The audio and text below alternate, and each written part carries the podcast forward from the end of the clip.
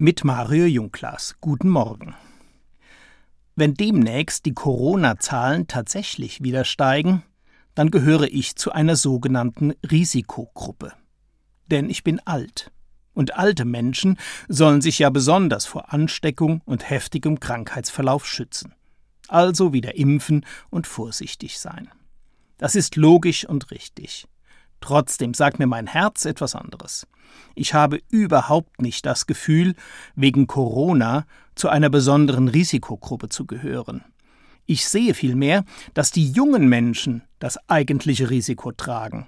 Ihnen wurden in den vergangenen Jahren Schulzeit und Chancen, Arbeit und Einkommen von der Pandemie geraubt. Sie mussten raus ins Leben, das Ansteckungsrisiko tragen. Und Sie werden an den Staatsschulden noch lange zahlen, die in Corona-Zeiten unvermeidlich aufgehäuft wurden.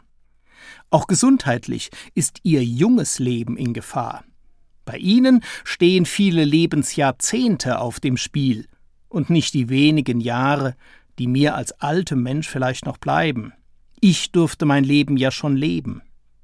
Als alter Mensch trage ich kein besonderes Risiko.